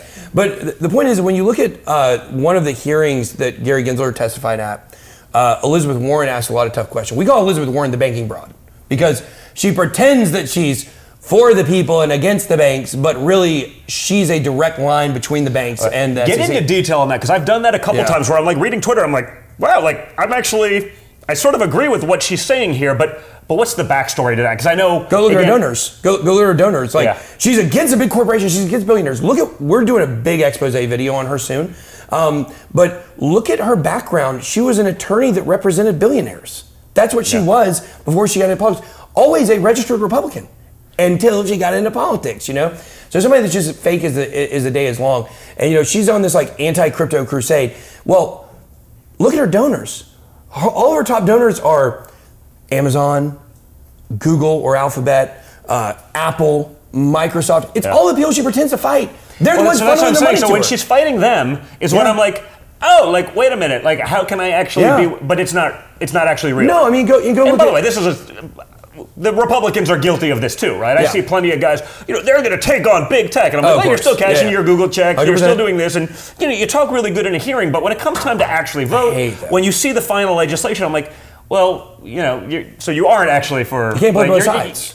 But they do it, and you know, Yeah. our, and again, our side is as I'm probably much more familiar with our side and how bad an actor they are in that because I'm actually following it more more closely, and you see it. You know, they go on late night TV and news, and we should be doing this, this, this. But you're like the chairman of the committee that actually has the power to do that. Like, so do Yeah, it. lip but but they're taking advantage of people who are. Either I don't want to say ignorant because they got other things going on. Right? They, they don't live in that world. They, Naive. they just don't fully understand. So Yeah. like, oh, that guy's really fighting for us, but they're not. So, so, so very interesting. I, I went. I actually went to Washington D.C. and um, met with uh, six different offices of Congress um, about a bill that I had trying to, to create a digital asset commission in the United States. Um, it's on pause right now. We'll see what happens with it. Um, but you know, it was very interesting going up there and, and seeing kind of the way that things are working and what people are scared of. Um, but before I went, I had to go buy a Gucci suit. Sorry, I don't mean to represent Gucci. It's sponsored by stake.com. Um, but uh, not Gucci. Gucci, if you want to send me free clothes, I will take it. Uh, but I went to the Gucci store and I bought a suit to go to Washington with. And the guy that was helping me there his, at the New York store, his name is Michael, and I love me and my wife love Michael. He's an awesome guy. Um, got to know him pretty well. And as we're checking out, I'm talking to him a little bit about what I do, and he says, "Well, you know, there's somebody out there that's against those banks." Like, who is it? Elizabeth Warren. Yeah. bro, you couldn't be more wrong. But again, I read her Twitter feed sometimes, or I'll see, I'll pop in. I'm Yeah. like, wait a minute, like. How is she with me on this? Because it, She not, not. she's not, and Yeah. it's it's so that all part of the scam. Yeah, a- absolutely. And uh, in addition, also uh, Sam Bankman-Fried, who is the biggest scammer in the history of the world, uh, you know, his dad, Joseph Bankman, actually worked on tax legislation with Elizabeth Warren, like directly, like three or four Yeah, years. Yeah, I mean, ago. he makes Madoff seem like a Oh, he does. like small potatoes. And Yeah. so talk about that because you guys broke. Didn't you guys break sort of the FTX story, or Yeah. or I mean, not that you're a news agency, but you sort of like something's wrong here, right? Like, talk about Yeah. how you did that. The you know the, the the entire SBF thing. How did now I understand why it happened and how. I mean, Yeah. he became the second largest Democrat donor after Soros, so. He's protected in, a- in a way. I, I imagine. well, but all that money's got to go back. So is he protected anymore? but but notice the Democrats aren't exactly. No one's clamoring for it. I- If I was the Republicans, Yeah. I would do it because it would bankrupt them this cycle if they had to give that money back. But they're going to do it. Well, the money's gone. It's been spent. It's been. You know, and by the way, the people who invested, even the Democrats who invested in, you know, FTX, you know, they ain't getting their money back, in my opinion. We'll Oh, see. no. No, no, no, Like that, that, that ain't coming back, and the dumb donors, you know, aren't getting it back, uh, giving it back. But but talk about that because you saw some of that coming. Mm-hmm. Yeah. And, and yet, this guy could be meeting with the most powerful people in the world. He can be in the Oval Office. He can be uh, everywhere. Uh, Yeah. and yet, So so here here's what happened. It's it's a it's a crazy story. See, you're a hunter. yeah. I'm a big hunter myself. Oh, so yeah, we'll have to I- go sometime. Yeah, I went to uh, to Alaska, killed a 60 inch moose. You know, Wow, was awesome. that's really big. Yeah, we were supposed to go grizzly bear hunting as well, but uh, Oh, we're gonna have to exchange pictures later on. Oh, yeah, for That's sure. the stuff that'll get me in trouble. Yeah, for sure, with yeah. my people. Oh my God, he's killing animals. I'm I didn't put my I love animals. either. They're delicious. yeah, absolutely. Moose is unbelievably good. It's the best a- game meat in North America. Certainly Yep. native. Nilgai down in Texas is pretty good, but that's not sort of that's sort of an invasive But species, the introduced species. But yeah, good stuff. Yeah, so- moose is phenomenal. So I go. So what happens is uh, this is relevant to the story, is that I get ready to go to Alaska on a trip, and right before I go to Alaska, um, I was going to be gone for two weeks, no internet service. Uh, I had actually uh, we had this bill for a digital asset commission. We were trying to raise funding for it, and so one of my guys, uh, Brian Evans, who is a, a big guy in crypto, who I love, great friend, uh, he actually told me he's like, "Hey, we can send this to FTX for funding," because he had a connection with Sam, with Sam and with Brett Harrison um, where they had conversed before. He's like, well, let's try to leverage that and see if they'd be willing to fund this. So, you know, we needed like, I don't know, I think it was like $1.6 million we were trying to raise. And so we sent this over to them and Brett Harrison responded and said, hey, yeah, this looks real good. We'll send this over to our, uh, you know, department, uh, their uh, regulation department, basically, that was Mark Wetjen, who former, uh, you know, guy from the, the uh, CFTC, I believe. And so what happens is we send them the bill and then I leave they sat on the bill forever and they just wouldn't answer after that after it got sent to their policy department so uh, we basically had uh, a couple politicians that we were working with um, They're just burying Yeah. burying the evidence, or at least stalling it out as long as possible, like uh, writing it out. I- exactly well that's the time that sam starts really going in and trying to get involved in the regulation of the uh, uh, I can't, the D, DCCA I can't remember what it was Yeah. but it was the bill that get killed Yeah. that was um, you know trying to, to change stuff in crypto I can't remember what it's called now it's so irrelevant um, but this is when he really latched onto that that was the bill that Sam was trying to use as his vehicle to get all the centralized exchange regulations the way that he wanted it because he doesn't care about crypto. He didn't care about decentralized. He just cared about making money and becoming powerful and, and being able to fund all of the uh, you know people that, that he was funding. So uh, I'm going to go ahead and maybe I shouldn't say this, but I'm going to say it anyways.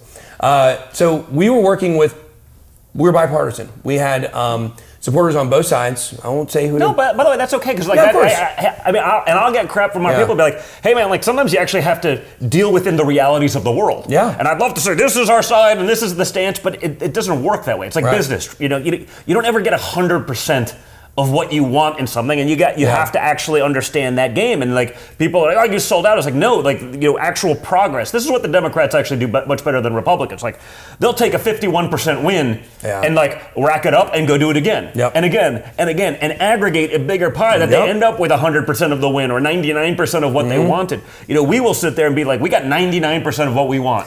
Try and we'll be like, we're, we're going to blow it over Yeah. the point of it. it It's nuts. It's stupid. It's, it's, and it's just not realistic in the Yeah. world in which we live. And I try to be, you know, pragmatic in that way. But you know, it, it'll get you in trouble if Yeah. e- even if it's actually moving the needle forward as opposed to ultimately losing losing ground. So, so exactly, hundred percent. That that's the way we see this thing works. But what what occurs is is the Democrat that was you know working with the lobbying company that we were working with uh, was actually Barbara Boxer. And nobody knows this. I haven't told said that publicly ever. Uh-huh. So uh, it was Barbara Boxer, and so Barbara Boxer calls Mark Wetjen and says, "What is the deal? Why are y'all sitting on this bill? We need answers. Like, what is going on here?" And uh, he tells her that not only are they not going to be funding our bill, but also they were going to try to steal her to support what they were doing now. Interesting. They try to take her from us, and so. Um, like I said, our bill's kind of dead right now in the water. We'll see what happens as regulation gets a little more friendly. But Barbara Boxer is one that kind of started that entire thing. And and what happens is they tell her, well, what we're doing is we want to basically create a federal BitLicense. So the BitLicense in New York City or in New York State, the Department of Financial Services is the worst piece of crypto regulation that was ever passed. Well, it's like all gaming regulations and all that. 100%. Like, it, Yep. it just Just, just, just horrible. And, and crypto companies had to leave overnight. And people that live in New York are like, I wish I lived anywhere else because it's so hard to do crypto here because of that BitLicense. Well, they and it's written by people who probably have no understanding. I mean, Oh, I saw this course. like you know New York Safe Act. You Yeah. know, they got to be the first to act on guns, so they write something that's clearly like no one understands what's even going on. I mean, law law enforcement officials were literally Yeah. committing a felony by showing up with their service weapons the next day, and it's like, you know, but Uh. it's, it, there's always. You know, the perception of we acted fast and first. It's Yeah. Like, no, you're idiots. You don't even know what you're talking about, nor oh. should you be writing legislation oh, about Oh, it. gosh. You know, and guns are probably Yep. a lot, you know, more mechanically simple than crypto. crypto for sure. Yeah, exactly. So I, I think all that stuff is is very important. That's one thing we've been pushing for in regulation. That's why we wanted Digital Assets Commission because you'd actually have people that understand it making the rules instead of people that you know uh, they might as well be regulating fried chicken. But I how, mean? how many people in government actually understand it? Because Yeah. you know, I, I, spent, I spent a lot of time with a lot of people, and Yeah. I, you know, there are much simpler concepts that most of them don't have much of a grasp on. That's that that's true. Right? I, I mean, it's a complicated thing. I- I, I've been kind of surprised, honestly. Like uh, with a lot of the people that we've spoken to, um, they're them and their offices are a little bit more educated on crypto than I think people would suspect. Good. Okay. Um, Well, I'm and- shocked to hear it. I- I Actually, based on everything else I know, but I was as great. well. I, I was shocked as well. I've had some good conversations with some politicians uh, uh, about blockchain, and um, you know, it's something that they may not understand the ins and outs of it, but they see the what it fixes. Yeah. it, it, it fixes uh, our, our financial system uh, in a way that nothing else can. It holds people accountable like nothing else can. And so, you know, we, we were really encouraged to, to see all that. But but what happens is is that once we figure out what they're doing with federal BitLicense, I'm like, oh no, this this guy's a bad actor.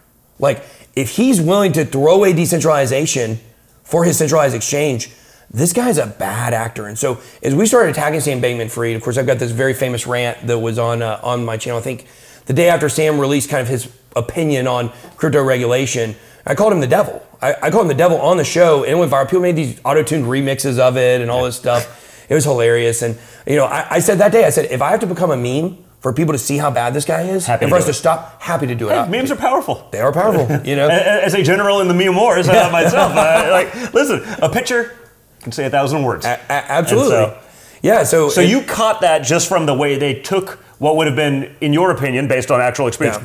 you know, great legislation. Because I mean, yeah, I guess people want to know, you know, how can it be regulated? Yeah. Should it be regulated? Uh, you know, what's the government going to try to do to get rid of all of the the stuff that we imagine Yeah. would be good to sort of bastardize it down? And I guess that's probably where he was going because it allowed him to carry the scheme on longer. A hundred percent. Yeah, of course. I mean, it, because he becomes the only regulated centralized exchange in America, uh, Coinbase probably would have gotten it as well. But all of a sudden, all the other exchanges that people were using they had to actually now move towards, or they would have to move towards one of these regulated exchanges. So it's like an RFP, a request for proposal, like that basically was designed to only allow them to participate. hundred percent. That's what the entire So, thing was so about. he basically Yeah. created or changed the legislation to give himself monopoly power over Yep. crypto. And so, so we first, I first found out about this the day I got back from my hunting trip. So I'm, I'm in the airport. yeah. yeah, I know what those days are like when you've Yeah. been like incommunicado for 10 Uh-huh. days and like it's just a shitstorm and it's like exactly. ah. Like I'm walking around the Seattle airport where I had my layover, like for hours, just talking about this with all, all the people that were involved, and like, what do we do about this? And so we started attacking him relentlessly, and then people thought we were crazy, and then before you know it, everybody's realizing, oh, he knows something we don't. And so that's when all of Yeah. a sudden, all Sam's enemies started contacting me. Like all these crypto, pro- this is something that people don't even know yet. Uh, I mean, we talked about it on my channel, but if you're not in the main, if, if you're not in crypto, knowing that I talked about this, nobody's talking about it. Washington's not talking about it. Is that not only were the retail investors victims because they were commingling funds, but also they straight up extorted and counterfeited projects all across the board, specifically to destroy them. Uh, FTX had uh, ICP is a project I, I love, um, and there was a thing where it launched in May of 2021 that it just absolutely tanked and went down like 98%. Everybody's like, what happened? Well, everybody's calling it a scam because they were saying, well, you know, like they had all these founders tokens and all this stuff. Sam paid for all that. Sam launched perpetual futures contracts on ICP four days before it was available to buy anywhere. How can you have a futures contract on something that doesn't have a baseline price?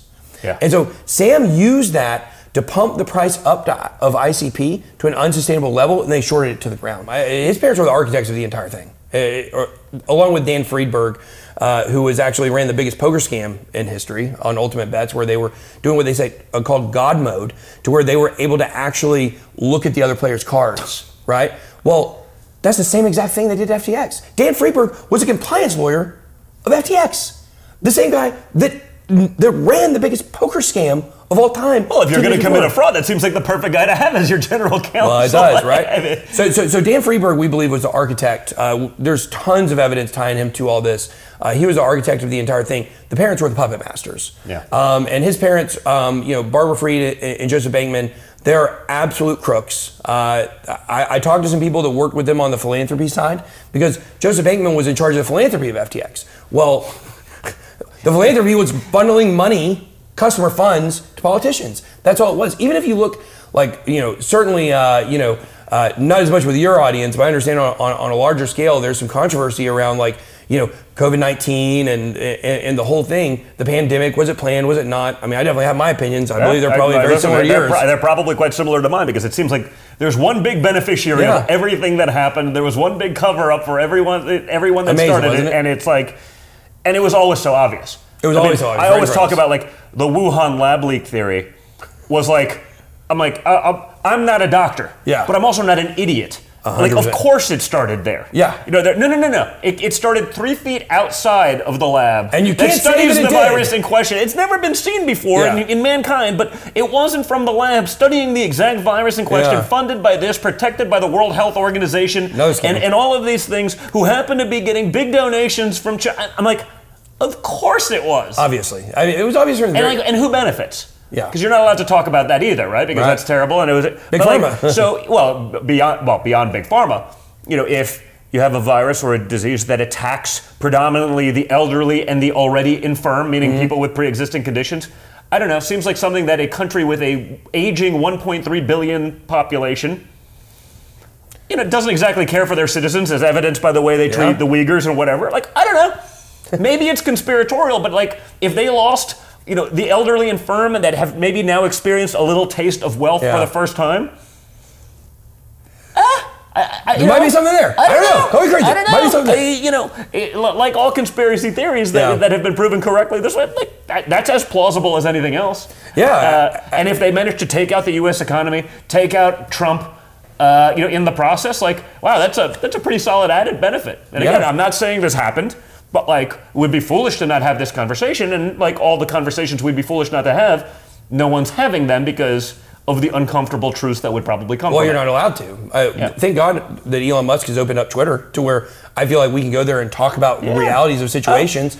Because before, you felt like if you even said COVID 19, you were going to get canceled. Well, I, I, like for me, I mean, I was one of the early guys being like, "Hey, they're censoring me."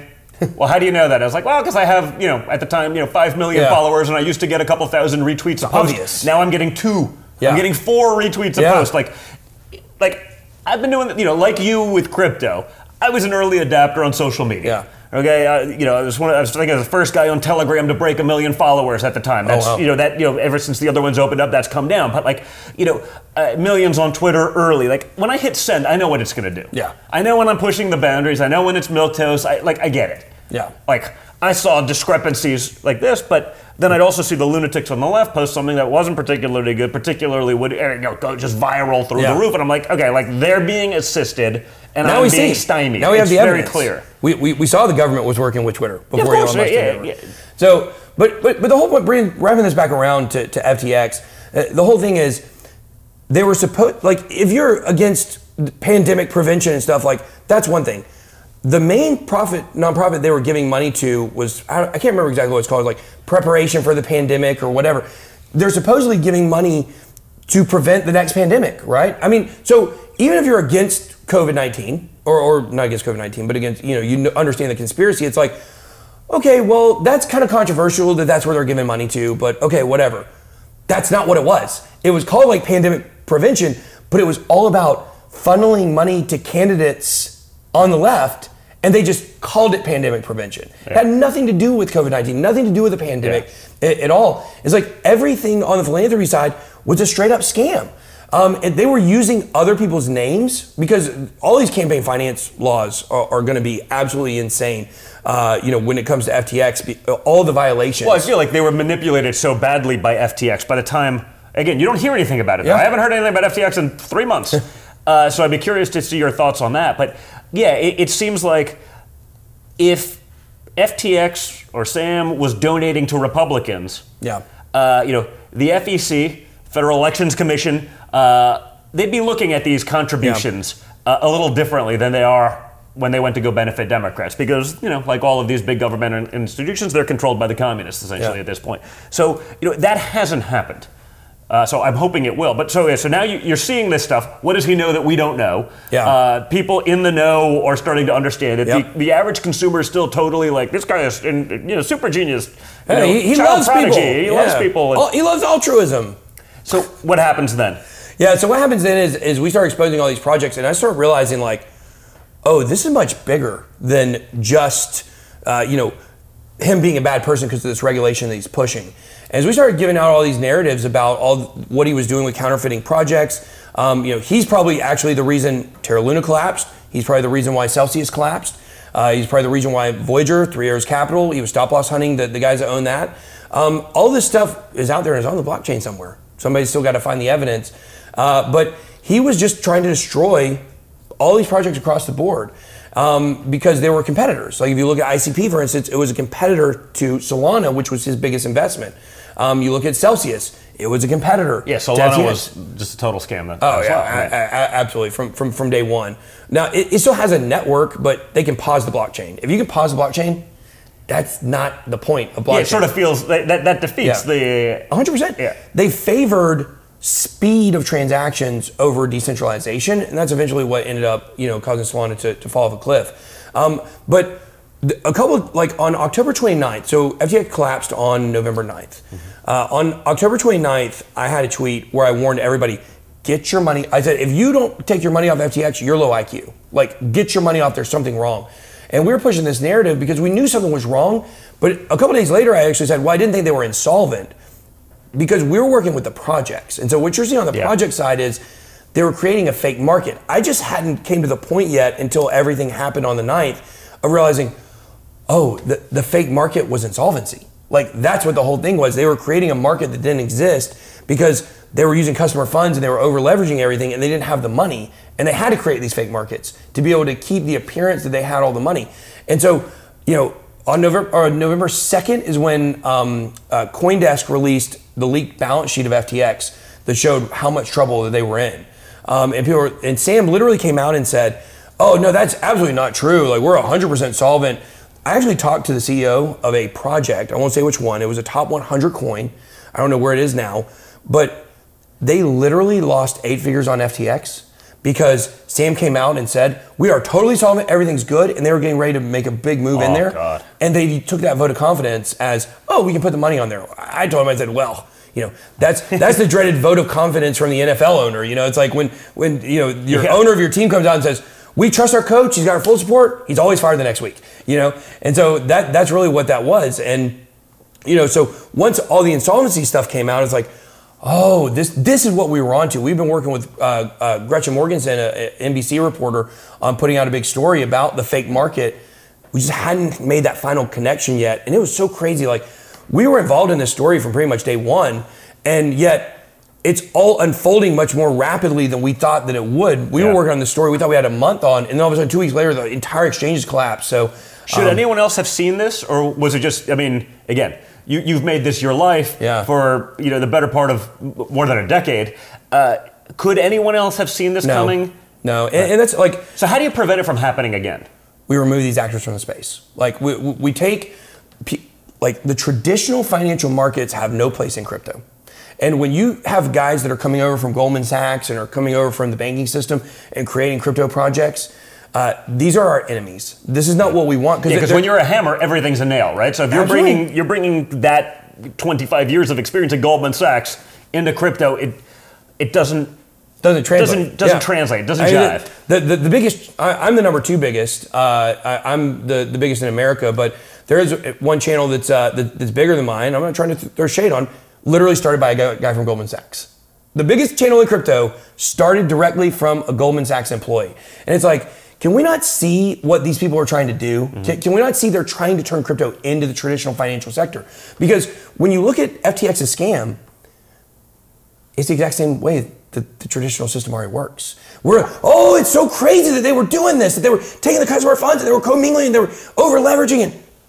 Yeah, Guys, Hey, that's the way the entire system Hey, works. Have you heard of Credit Suisse? Uh, hundred know, percent. They just went bankrupt like Yeah. three weeks ago. Like you know, and that was one of the like I, you know when I graduated from Wharton, you know, Yeah. the Wharton School of Finance in, in 2000. Like half my graduating class went to Credit Suisse because that was Uh-huh. where if you were an investment banker, that was like before hedge funds were really a big thing. Like you know, that's what you wanted to do, and that's where you were going to make a lot of money doing that. But that's I mean, that just went insolvent, and now you're bringing that same mentality here. Yeah, absolutely. And so I don't think any like I'm involved in this big uh, class action lawsuit uh, right now where they're suing me for a billion dollars along with uh, like eight other uh, in- Hey, influencers. welcome to my life. That's called Tuesday. Okay. Oh, I, oh, I ain't worried about it. You ain't gonna worry. Yeah, exactly. the, the funny thing is, out of all the nine people that are included on that, I'm the only person that literally did not promote FTX. I never was paid by them. Never even had a conversation with them, and yet somehow I get looped into this billion dollar You, you get dragged in because you're either you're a big name I'm or a big fish. wallet or perceived as a Yep. deep pocket, and you know, guess what? They're just going to add you in because Yeah. they can, and you have to defend it. And Yeah, that- well, that's the problem with. You know, I love to fight. like I love to fight. I got It's- the Trump gene too, so it's like yeah. a, you know, Uh-huh. yeah, it's like Yeah. okay, my happy place. Let's go. You know, because the, the law firm that is doing this against me, they're an absolute joke. They, they just uh, tried to put me in. Uh, I was on Monday. I was down there for a harassment hearing because I've been very, I've been very vocal about what a scam. Uh, you, you know, that they are uh, because they're going after an innocent person that had absolutely nothing to do with it. And so, in the court, on the transcripts, people will see when it when it's public is that uh, they literally lied about voicemails from me. So he, in the courtroom, the guy is literally telling, uh, literally telling the judge, "Well, you know, you know, my plaintiff is scared for his life, asking if I have to have a gun because of all of the the violent threats that you know uh, Ben Armstrong has made towards me and my family." He used his daughter in the courtroom. He said, "My daughter came up to me and said, Dad, are we safe?" 100% made up. Yeah. I made some mean tweets to this guy on Twitter. I've threatened to have his license taken. All of these threats that supposedly I made to them, they were all on phone call or voicemail. The entire hour that he says that I was calling for an hour straight, I was on a live stream and I was literally recording videos with timestamps that I was literally on camera the entire time he says that I did this. And the evidence he Well, submitted never, never let the truth get in the way of a good story. Of right? course, that's, of that- course. that- that's another thing you'll Well, uh, he- you'll you'll learn through this experience as I, as I have as well through Yeah. the media and others. Well, the, he's going to get a lot of learning to do himself on this because I, I think he just thought I was an idiot and thought that I'm just loud and I'm brash and I'm talking and all this stuff. Uh, but I come with receipts. When it's time for me to fight, I come with receipts. And so I had receipts. I literally could not have made those voicemails. And he was using those threatening voicemails that he said was definitely me to fuel his plaintiff and his family to be fearful. And like, that's so sick. To, to try to bring down me, an innocent man, that's the will, that's how far this guy is willing to go. And we were able to prove in court that no, we actually didn't do those phone calls at all. He literally lied about it the entire time, and it's like, you know, come at me, bro. Like, come at me with false allegations uh, because I've got the truth on my side. And yes, granted, like the truth doesn't always work, but Oh, yeah, listen, I, I, I did 50 hours of testimony for treason. You know, like a crime punishable by death Yeah. for Russia, Russia, Russia. Now, you had the head of the intelligence committee saying that I was doing all these things. He had seen the evidence. The media Yeah. will, you know, like the lapdogs that they are, you know, they'll run with that as though it's the gospel. Yeah. And yet, now we all know none of that was true. And there's still some Yeah. that pretend it, like it's real. So, you know, it doesn't necessarily matter. But, But I, when- I but get when it. That- that's the problem with BS. You still got to deal with BS. The, the good, the, like this, this lawsuit's been so great for me. Like I, I love it. Like the, the fact that they literally have shown their lack of due diligence to, to the extent where they literally include someone that never even had a conversation with FTX on this lawsuit. It's just wins for me. I'm just racking up wins, you know, left and right over this whole thing. And so, you know, I, I got I got looped into this entire thing, um, and it's been like quite controversial. And you know, everybody's been talking about it. They've been tweeting about it, and um, you know, I, I've been making a joke of the entire thing because the entire thing is a joke. Like, there's a reason why it's a sideshow for me because it's so laughable that I'm even included on this that I'm going to make a mockery of the entire thing. Like, it, it, it's not fair that you can just attack people for no reason. And so we're going to be able to find and, and- and show the receipts. And so I was down here on uh, on Monday to, to face that hearing, and uh, you know, it, it's just so crazy the, the the lack of due diligence from our legal system, and and that it's just kind of allowed. Oh, ask ask me how I know. As I know you know. So between me and my father, probably more sued than any human being in the history of the country. I mean, we're dealing with allegations. Well, 30 years ago, he was mean to me, and we're gonna. And guess what? You still have to deal with it, and you end up in a, you know, the Southern District of New York, where 99% of the people hate your guts, and they're like, oh, well, well, we'll do this. I mean.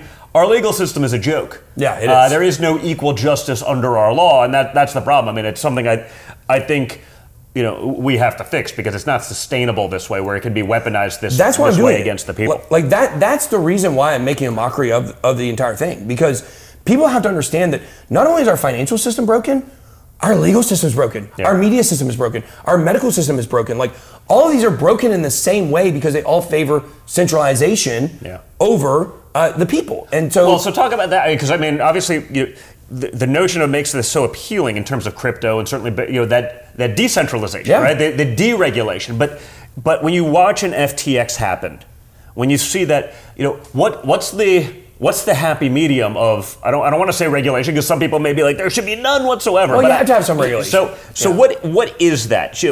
Where should it be regulated to? How do you do that, and how do you keep sort of let's call it political bias Yeah. out of it, right? You end up in a in a court in New York City, and if you're a hunter, if you're maybe even libertarian, whatever, it, zero chance. Yeah. like you're out because of that, and we'd love to believe it's a jury of your peers, but like you know, is someone in that jury gonna are they are they gonna take even the most ridiculous case against Trump and be like, you know what, it's just easier. Uh, we'll say guilty because I can't go home. Yeah. I won't be able to go to school. And you know, when the media leaks that I was on the jury and that I was one of the people that let him go. I mean, but those are the considerations that are going through these people's minds, and it's Yeah. sick.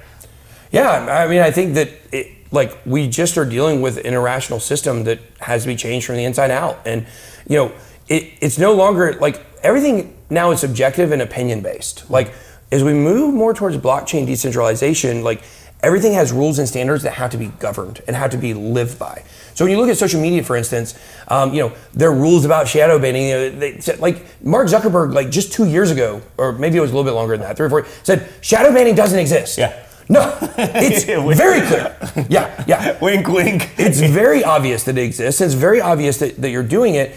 Uh, so the difference between like a social media blockchain um, and what we have now with our centralized uh, you know entities would be that there's still rules. There's still like it's not just a free. You can't go post child porn on a public you know blockchain or on a public uh, uh, social media site. So there are rules that people have to follow. The difference is is that those rules are ironclad and they're not subjective. They're, they're not based on somebody sitting up on his perch saying, you know what, I don't like that one, but I like this So one. So that's all what you have to- regulated within Yeah. the blockchain. Right, that's all regular. The, the government, we call it governance. You know, the governance within a blockchain, within a network, will be the ones that, that handle that. And so, when you look at like, look, I'll just be really honest. I, I think that uh, you know, if if if Trump, if your dad comes out as pro Bitcoin, I think that would be enough to swing the entire election for him in the future because it's made up of strictly independent libertarian voters that have to make a choice between one side or the other. Yeah. That's almost the entire cross section uh, of crypto. And I think that, um, you know, when it comes to this libertarian mindset, a lot of these people have this mindset that there should be no rules and no regulation Yeah. because, you know, they think you should be able to do heroin on the side of the road. Well, I don't really believe that. I think there's a happy medium uh, between all of it. But when it comes to regulation, the thing is, we gotta have common sense rules that are ironclad that aren't subjective. No one, no one is responsible for more people losing money in crypto than Gary Gensler. This guy literally met with Sam Bankman-Fried for six months before FTX collapsed, and Yeah. the- The, the- guy, the guy that's supposed to prevent these things and be for the people, like Yeah. literally was just getting scammed and, and, and who Elizabeth and Warren, was Elizabeth Warren was protecting. And it's like, Yeah. it's so crazy when you look at it and to understand that there's no in the middle here. That this statement is 100% factual. Either Gary Gensler is the most incompetent regulator in the history of regulators to have met with the Which, by the way, is very possible. Very possible. Very possible. Very, very possible. Because it could also be a both. Right, right, right. It- it's very possible that he was just that incompetent. And how does he get to keep running the SEC when he worked alongside the biggest scam, fraud, Ponzi scheme in the history of the world? They, this is possibly up to $50 billion when you factor in all the companies that were involved with FTX. It's not just the customer funds that were on the site. There- It's a lot bigger than that. So it's either he's totally incompetent, he's not capable of doing his job. And there's a guy, uh, ZK Sharks, uh, I think is his name on uh, Twitter. He's been doing a phenomenal job uncovering so many conflicts of interest of Gary Gensler from the stuff he said when he taught his MIT blockchain course. Uh, I can't remember what year it was. Maybe it was 2016, 17, 18. Uh, to where he says three fourths of all cryptos are obviously not securities. He said that back in you know the Yeah. early days, and now he's saying Now they're all securities. They're all definitely gonna be a security. Oh, I'm sure it's not because he's being paid by his former employee, Goldman Sachs. You know, go, go figure. But the thing is, is that um, wh- when you look at that, he's either a criminal or he's incompetent. There's nothing in the middle. You Yeah. you can't meet with the biggest fraud in the history of the world, not know it. Right, so then- how do you prevent again? How do you prevent it from happening? If the guy that's Yeah. in charge of these things doesn't know and can can be scared, how do you create the level of confidence for people to be like, okay, I'm in? How So- do you get the adaption? Yeah, so, so we don't need that. Like, what, what we need is people to learn how to self custody. So, if you had taken your funds off of FTX and moved them to what we talked about earlier with cold storage or a hot wallet, they couldn't touch your funds and you wouldn't lose your money. So, people have to have, like, look, we've been trading convenience for Yeah. rights and freedom for you know ever since 9-11 especially. You know you definitely go back before that but 9-11 with the patriot act was really where we started giving up our rights. And so you know when you look at the convenience that like let's say the banking system offers you like everything's you know on, on your account and that if it's gone you know it's FDIC insured and that you know all you gotta do is call them and say hey I really didn't spend this and they'll you know they'll, they'll remove their transaction. It, it's taught people to be completely irresponsible with their money Yeah, have- complacency, so, apathy. yeah, but they like it. They want that convenience Yeah. that, that, No. uh, of that. And so we've got to get Americans away from this idea of trading that convenience for, uh, you know, uh, for, for their rights. We're trading rights for convenience. So when you look at FTX, you say, well, if people would have just taken the extra step to have learned the self custody, we wouldn't be in the spot we're in. It's not about preventing centralized exchanges necessarily from being able to, to be scams. It's about protecting yourself from it if it is a scam. If you were to have gone on FTX, bought a crypto, and then taken it off the site, you couldn't have been hurt. And that's what we've got to do in America is get back to like, let's be responsible for our own money. How about that? Like, this is stuff they don't teach you in, in school, you know? Like, Yeah, there's no financial education No. i- i- in school. There's barely financial Yeah. education in business school. I, I- don't have an economics degree. I didn't know anything about money when I got into crypto. I accidentally got into it because of uh, that software that I had to buy. And, and I've learned so much about the way the world works. Like my degree's in ministry leadership. You know, I was a youth pastor for a while. I did. I, I ran a nonprofit um, organization. It was a rehab for teenage boys. I did that for years. I was an uh, executive director there. Uh, that's right as I led into getting full time in crypto. That was the last thing that I did. And you know, it's this kind of thing where it's like, guys, we got to start being responsible. Like if you can just start from that standpoint, it doesn't matter what your background is or your education. it doesn't even have to be financially. I mean, I think that's a lesson we could have True. for everything. Yeah. Uh, you know, and, and it's interesting. I mean, it, you, you know, it's sort of you see that in the places, you know. Where I was at the UFC with my father uh, two, three weeks ago, whatever, and the place goes crazy, and the fighters are jumping over Yeah. the cages after they win and like giving them a high five kind Yeah. of thing. And it's like all those places where it's like it's on you. Yeah. Like those guys all tend to be, you know, conservative leaning because it is on them. They're not Yeah. they're not falling to the team. They Absolutely. can't have an excuse, blame someone else. And I mean, I think that that independence, that self-assuredness, all of that is, is so interesting. I mean, I think yes, it's not just in crypto or your financial responsibility. Like, hey, take some ownership Yeah. of your your actions. Uh, we'd be better off if they did that across the board in every aspect of their lives. Absolutely. When, when you look at the, the, the SEC, the way that they're trying to overregulate everything right now, which, by the way, the SEC is going to fail to regulate crypto. Like, Uh, there's already been one case decided that said that the secondary market is not securities. So they're not going to end up regulating crypto. It's, it's not going to happen. But Well, well, but okay, fine. That's what it's now. Yeah. But are they just going to let it go? And, and is that why there's you know so much volatility in the markets? Yeah. Well, n- no, they're not going to let it go. And yes, certainly a lot of the volatility comes from the unsuredness of institutions to get into crypto right now because of all the stuff that you know the SEC is doing. But I would also argue like a lot of those institutions know what he's doing because they're paying him, so they kind of see where things are going. Uh, they're trying to stall. That's what they're trying to do. They're trying to, to, to stall for time. So I, I think when you look at everything they're trying to do with regulation, you know, it just makes me so angry. Like we have a state bill, SJR 16 in California, to change the accredited investor laws because like everyone needs to be able to access the same kinds of investments if you understand how to do it. We're trying to change it where it's a test instead of having to have a million dollars. Recently, they just came out and said now they're thinking about changing the credit investor law to $10 million.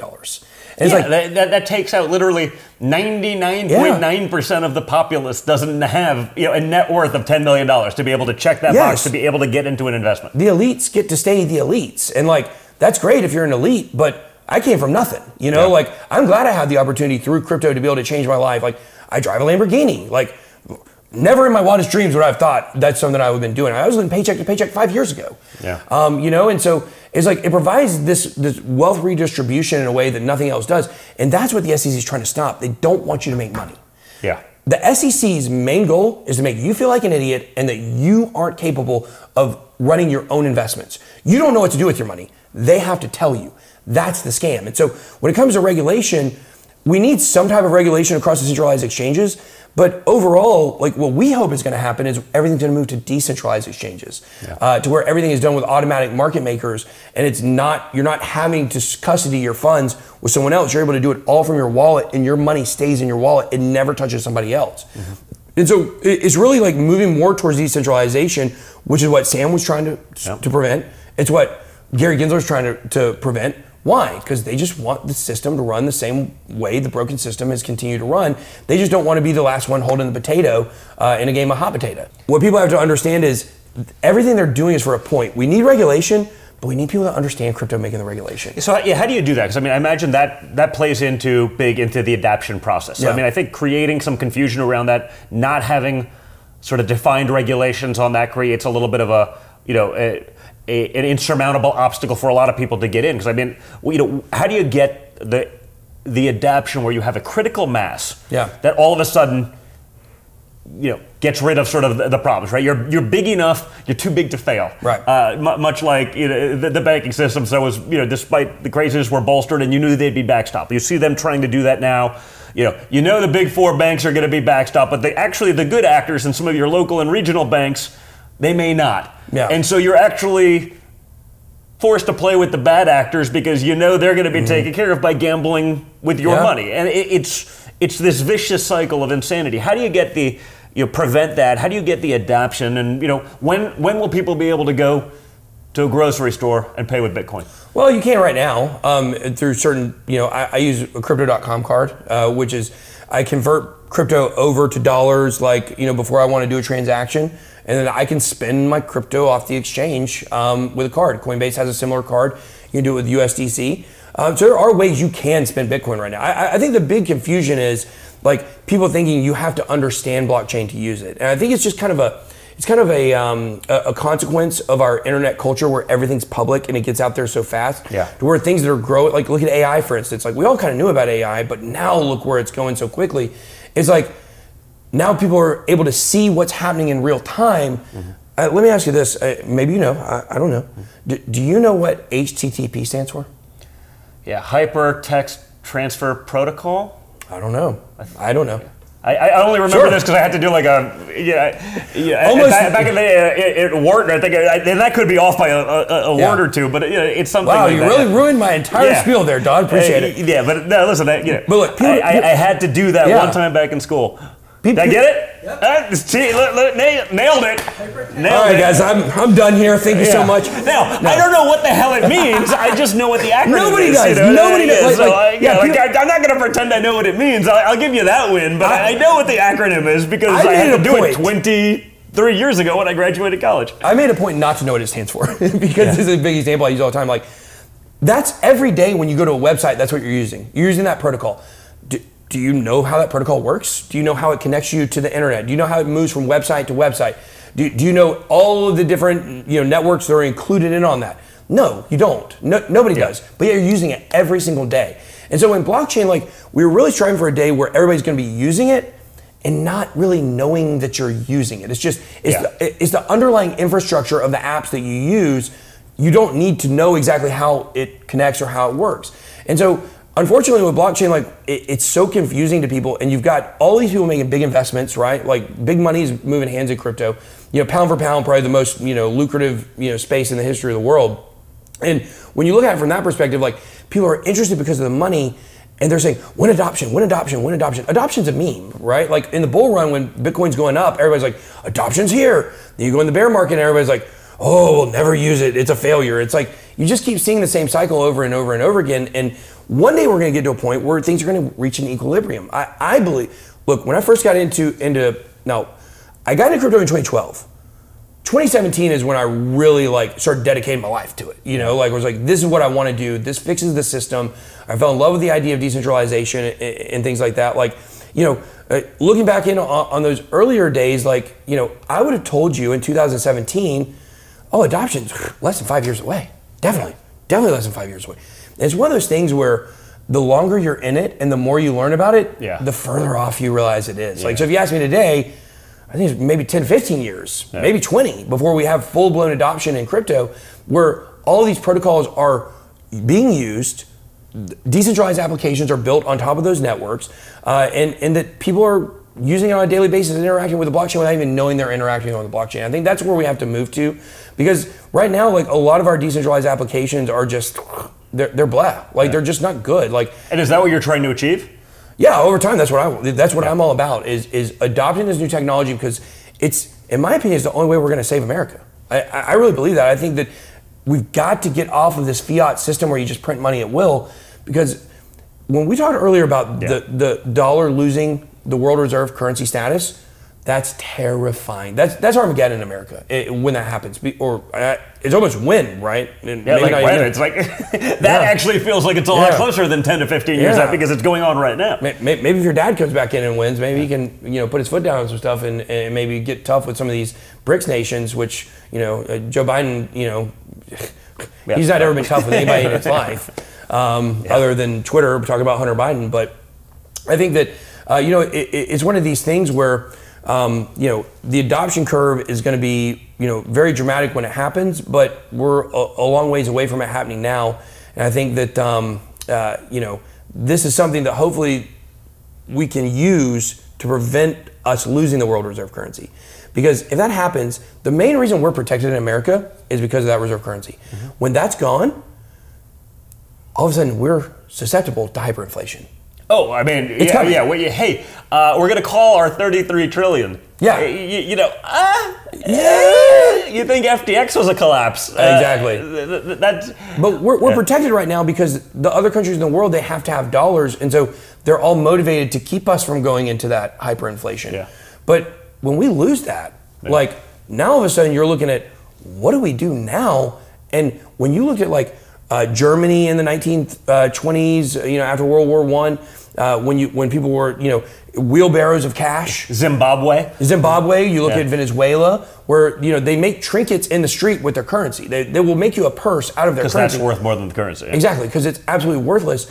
We think that could never happen in America. You're right. It could never happen in America as long as we have the world reserve currency. But once we lose that, you see these BRICS nations, you know, uh, Brazil, Russia, India, China, and South Africa, starting to move away from the dollar into the digital yuan.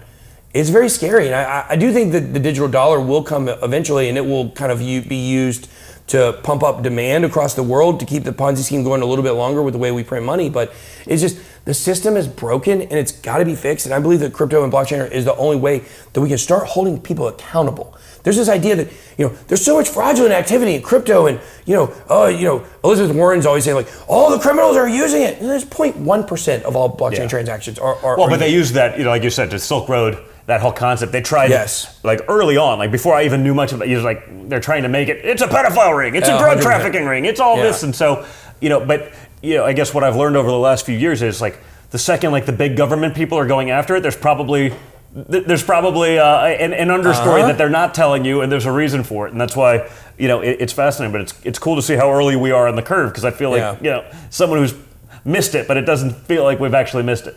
Yeah, and I, I think like it- it's so amazing when I talk to people about crypto because you know everybody's like, oh well, you know I can't get my family in crypto or I can't talk to my buddy. My entire family's in crypto, and I'm you know super thrilled about that. I've got a very open-minded family, I guess, uh, smart, you know, intuitive, thinking about the future kind of family. Where not everybody's necessarily like that, but it's like. For me, it's easy to talk to people to get into crypto. I sit across from anybody, and by the time I'm done talking with them, they say, "Oh, I get it now." Like, Yeah. th- and that's what my book is all about. It's like everything's a mystery in crypto, but it's not really a mystery. The truth is right in front of you the entire time. Like when you look at all the people losing money with crypto, and uh, not necessarily from like the lack of having Yeah. the private keys, but just with the market, it works in a four-year cycle. Bitcoin has worked in a four-year cycle ever since the very beginning. You get one massive run up for one year, you get one gigantic dump for one year, and then you get two years of the market building up, you know, stably. And when people are saying it's a scam, that's the time to get in, right? When when FTX was collapsing and it went down to 15,000, which ironically, we had said all year last year, the bottom of the market was going to be in November. We didn't know what was going to cause it, Yeah. but it's because that four-year cycle works so exact. Like we could forecast when we should see a bottom. We called, uh, you know, the top of the market. We said uh, for years, top of the market would be in between Halloween and Thanksgiving in 2021, and exactly like November, uh, you know, 22nd, I think was when we saw, uh, you know, or no, November 12th, I believe, was when we saw the top of Bitcoin. Um, and you know, it's just amazing to see how mapped out this thing is, and people will just follow it and understand it.